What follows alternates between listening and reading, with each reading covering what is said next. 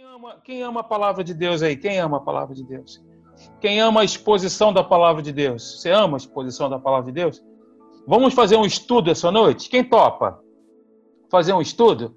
Quero te convidar. Pega aí uma caneta, pegue um papel, ou pegue o seu tablet, smartphone, o que quer que seja. Vamos fazer algumas anotações e vamos estudar mesmo a Bíblia de forma sistemática. Ok? Nós estamos falando, está no meu coração, no coração do pastor Marcelo, esse tema, que é fé.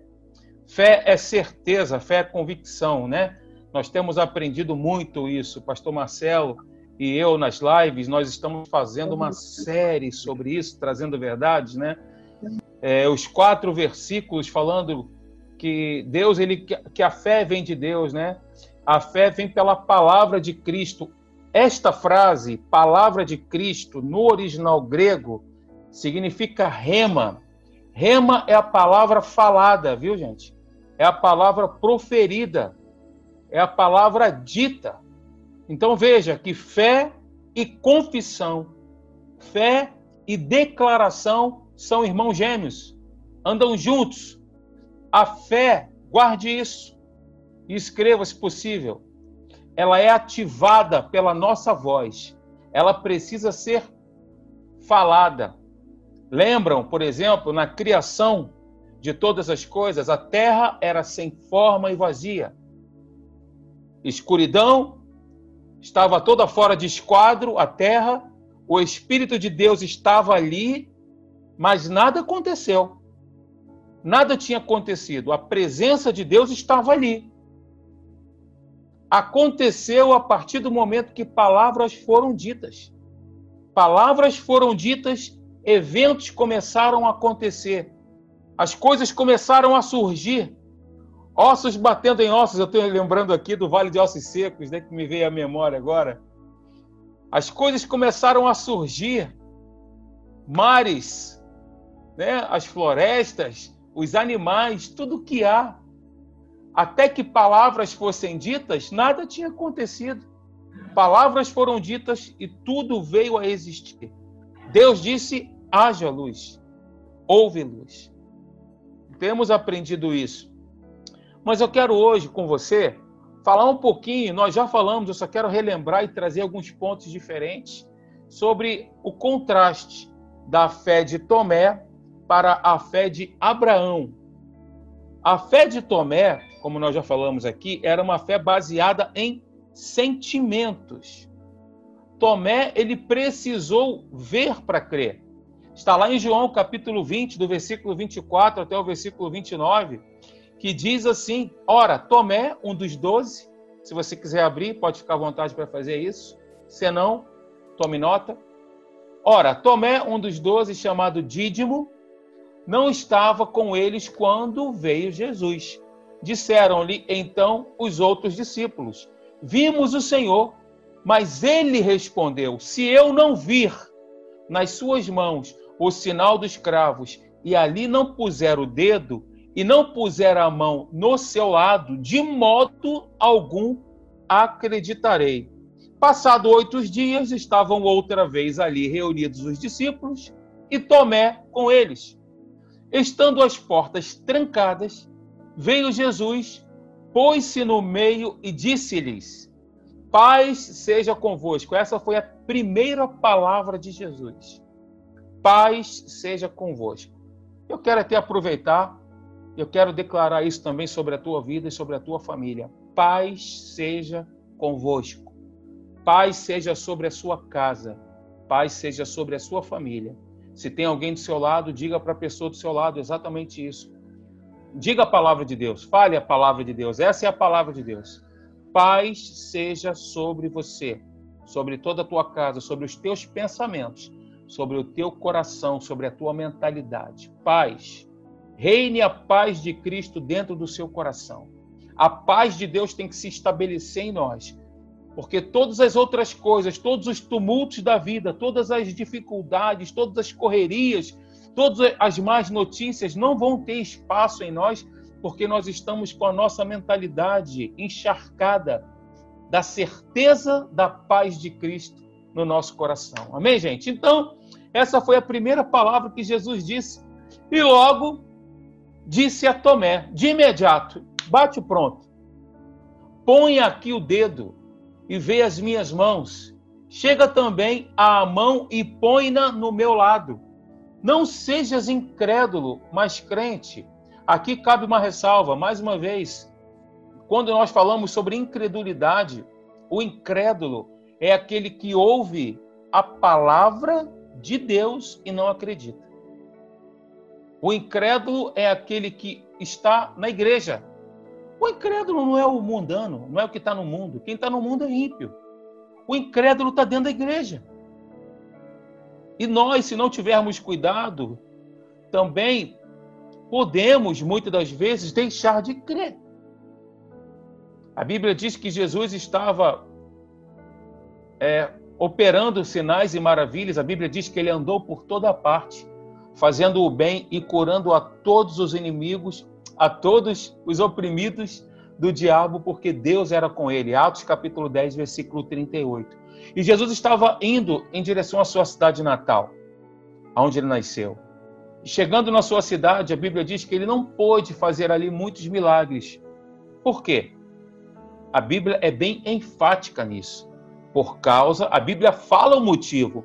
Jesus ele foi para lá para fazer algo, para fazer algo extraordinário, não na normalidade, mas algo além do normal, além do natural. Ele, ia, ele foi ali para fazer algo sobrenatural. Né? A Bíblia diz, inclusive no final do livro de João, que se fossem relatados todos os milagres de Jesus, nem toda a terra caberiam os livros, né? De tantas, da, da, de tantas operações e sinais e maravilhas, mas a Bíblia explica por que, que Jesus não pôde fazer ali. Ele foi com uma intenção clara de operar um milagre, de fazer maravilhas, de mostrar a glória e o poder de Deus ali naquela cidade, mas ele não pôde por causa da incredulidade deles. Por causa da incredulidade deles. O povo de Israel não herdou a terra prometida por causa da incredulidade deles. Josué e Caleb herdaram porque creram, ao passo que os outros não creram. Não creram na palavra de Deus. Então, voltando aqui, respondeu-lhe Tomé: Senhor meu Deus, Senhor meu e Deus meu. Disse-lhe Jesus: Porque me viste, creste, bem-aventurado, bem-aventurados os que não viram e creram. Queridos, através dessa passagem aqui citada, nós podemos compreender então que Tomé, ele baseava a fé dele nos cinco sentidos. Tinha que pôr a mão, o dedo e ele precisava ver. Essa é a fé humana, pois ela vê para crer. Porém, a fé que é do tipo de Deus, a fé de Deus é crer para ver. Você crê nisso? Dá um amém aí no chat do lado aí, fala amém, escreve aí, amém. Se você amém. crê dessa maneira. Glória a Deus. Então, queridos, ver para crer não é o melhor de Deus. Ver para crer não é o melhor de Deus. Nem aquilo que ele espera de nós. Ok? Ver para crer não é o melhor de Deus, nem aquilo que ele espera da gente. Ok? Então veja. João capítulo 2, versículo 23, diz assim: Estando ele em Jerusalém, durante a festa da Páscoa, muitos, vendo os sinais que ele fazia, creram no seu nome. Olha que bacana. Creram no seu nome. E eu quero ressaltar que em nenhum momento, que, que em nenhum desses momentos se tratavam de pessoas nascidas de novo. Essas pessoas não eram nascidas de novo. Ou discípulos de Jesus. Você tem que entender o contexto. Nós vemos com isso, então, que os sinais são úteis, né? Para estimular a fé daqueles que ainda não caminham com Cristo, com o Senhor. Mas Deus espera que aqueles que já o conhecem invertam a ordem e creiam para que os sinais se manifestem. Queridos, a fé, a fé humana sempre questiona, sempre vai questionar. A racionalidade humana, a lógica natural, sempre vai questionar. Êxodo capítulo 4, versículo 1. Diz assim: Respondeu Moisés: Mas eis que não crerão, nem acudirão a minha voz, pois dirão: O Senhor não te apareceu. Veja, fé humana. A fé humana sempre questiona. Falando um pouquinho sobre isso, né, sobre a fé de Tomé, agora eu quero abordar com você o que nós já falamos algumas vezes, mas é para nossa segurança que a gente sempre repete algumas coisas importantes, né? O óbvio, né, pastor Marcelo, precisa ser dito. É fundamental que nós possamos rever os fundamentos da nossa vida. Vamos falar um pouquinho sobre a fé de Abraão. Baseia-se na palavra de Deus é fundamentada na palavra de Deus, não importando as circunstâncias. Aí eu venho com você para Romanos capítulo 4. Abre aí, por favor. Romanos capítulo 4, para nós lermos juntos. Quem está compreendendo aí, diga glória a Jesus. Romanos capítulo 4, versículo 19. Diz, fala sobre Abraão, né, o contexto. E sem enfraquecer na fé, embora levasse em conta o próprio corpo amortecido, sendo já de 100 anos e a idade avançada de Sara, sem enfraquecer na fé.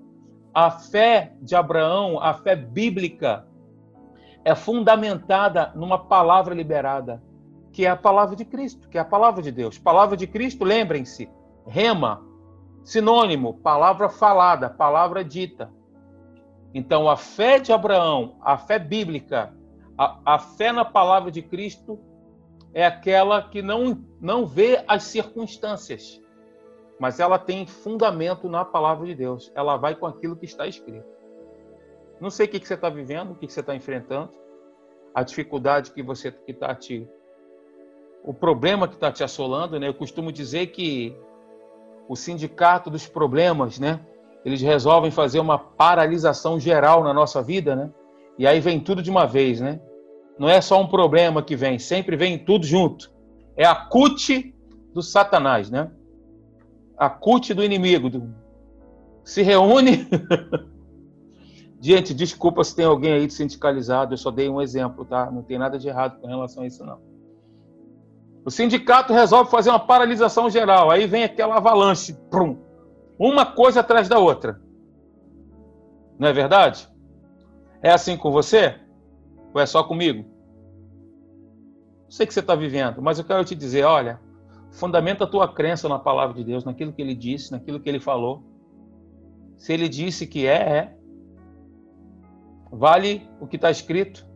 O que Deus tem a dizer é o que vale. O pastor Hélio sempre fala isso. Ok? A fé bíblica, a fé de Abraão, a fé na palavra de Cristo, chama as coisas que não são como se fossem. Romanos 4,17 fala isso.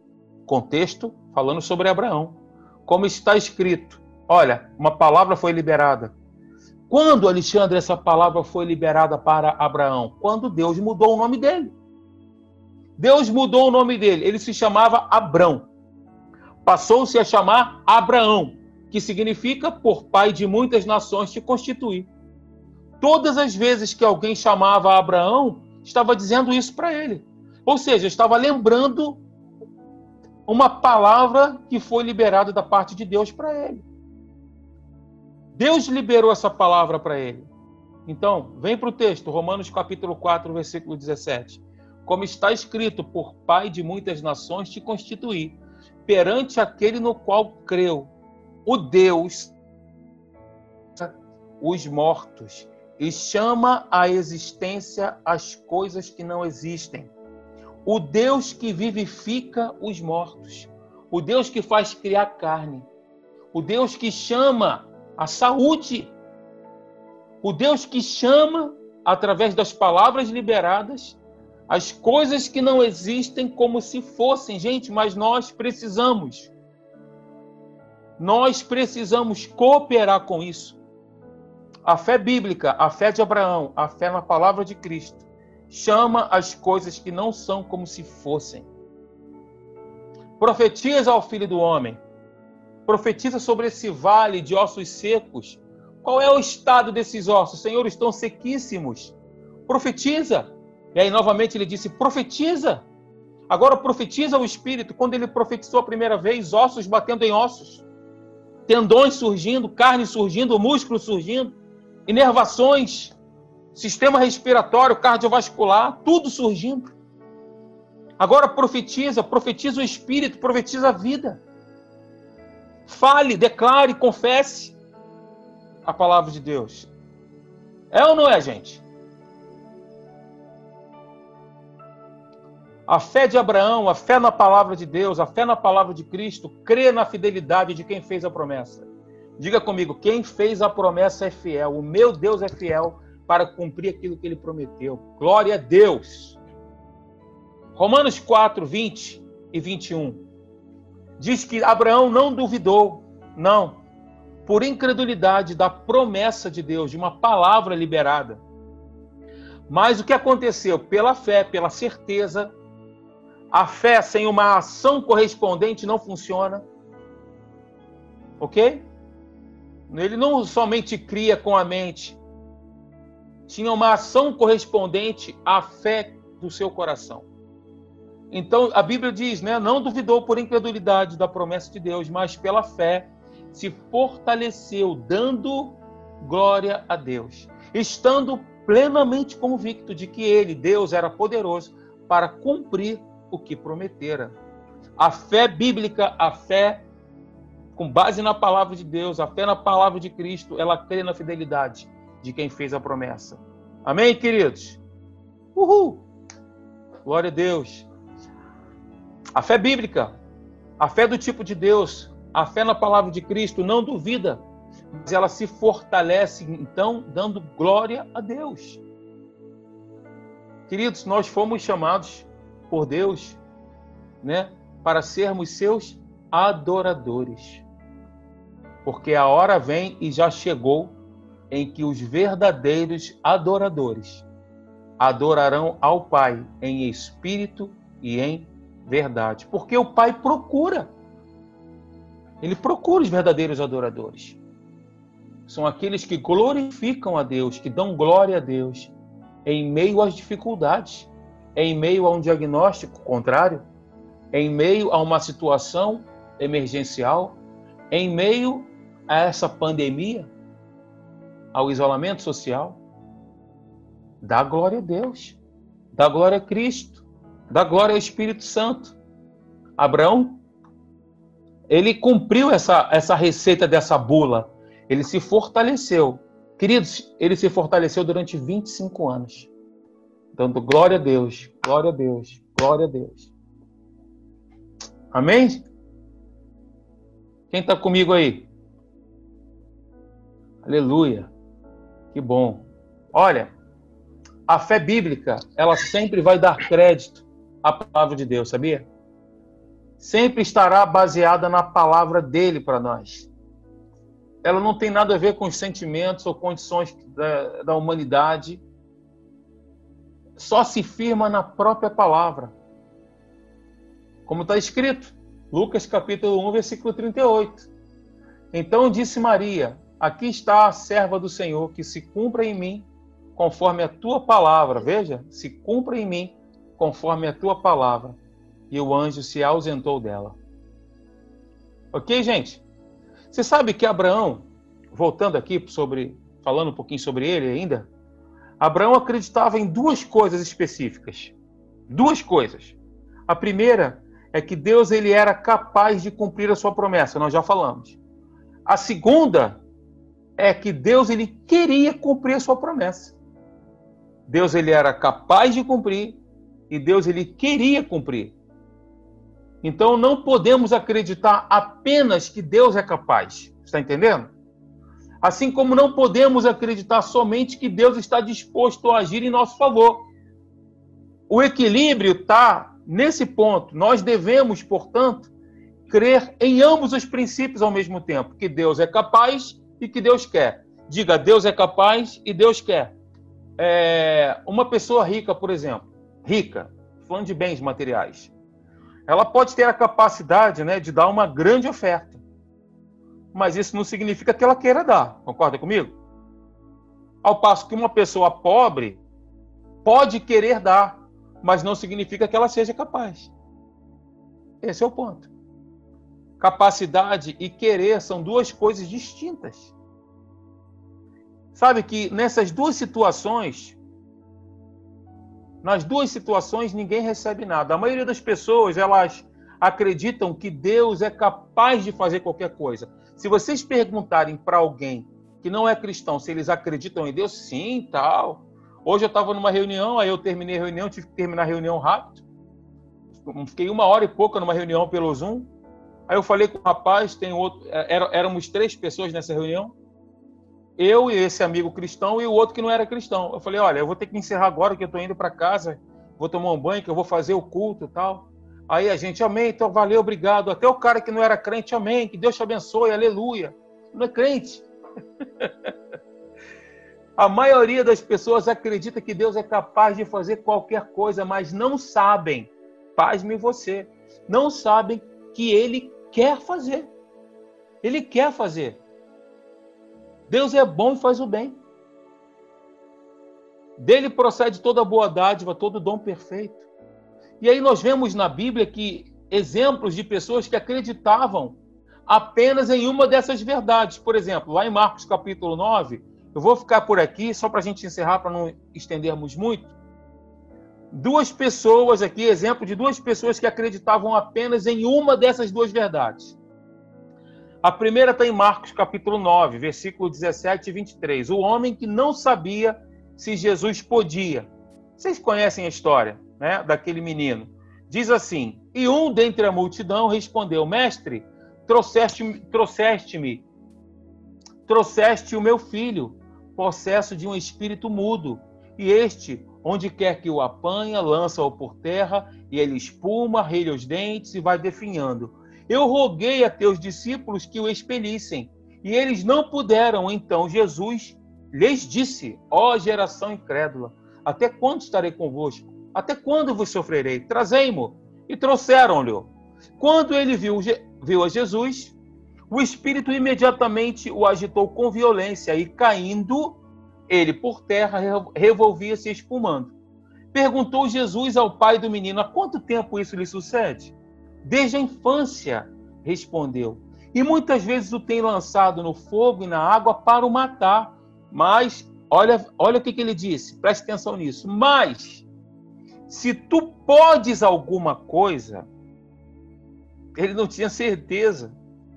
Mas se tu podes alguma coisa, tem compaixão de nós, pelo amor de Deus, e nos ajuda.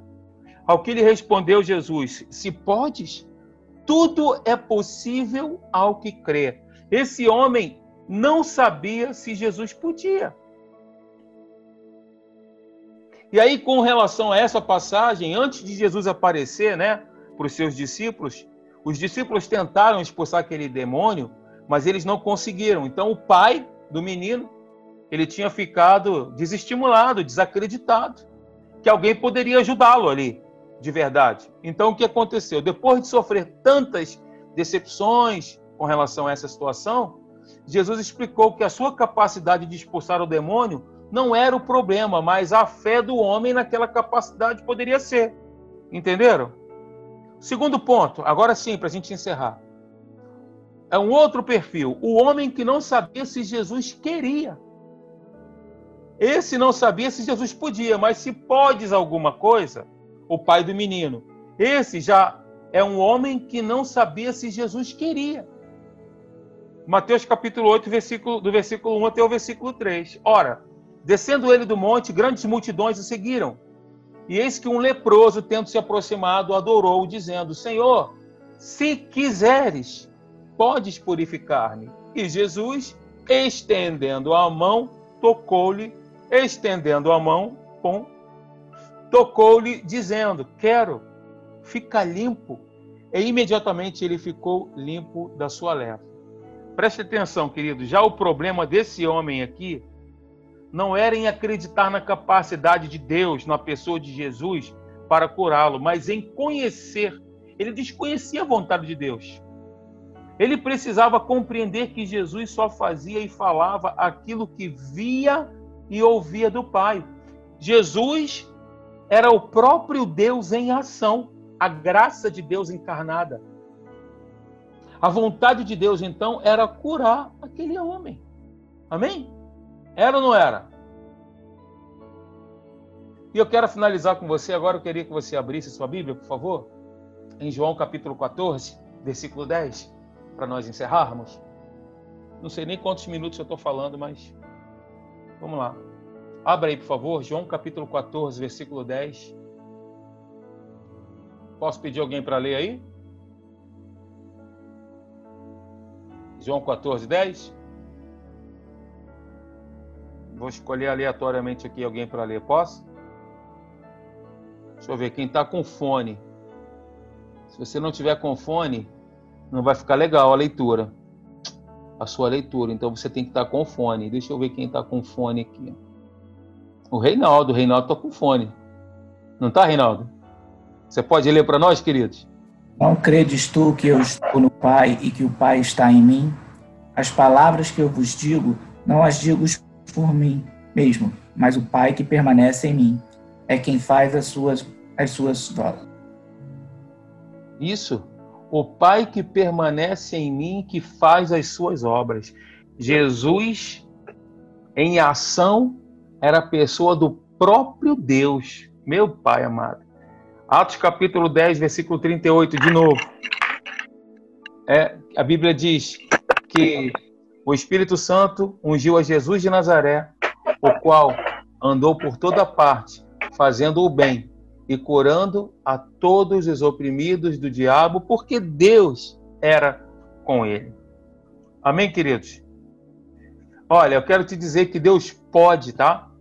E Ele quer fazer tudo por nós. Eu vou até escrever essa frase aqui. Vou botar aí no chat. Deus quer e Ele deseja fazer tudo por nós. Tá aí, ó. Deus pode e quer fazer tudo por nós. Ele é o nosso Pai de amor. Amém? Você crê assim? Ele é o nosso Pai querido, nosso Pai de amor. Amém, queridos? Vamos orar.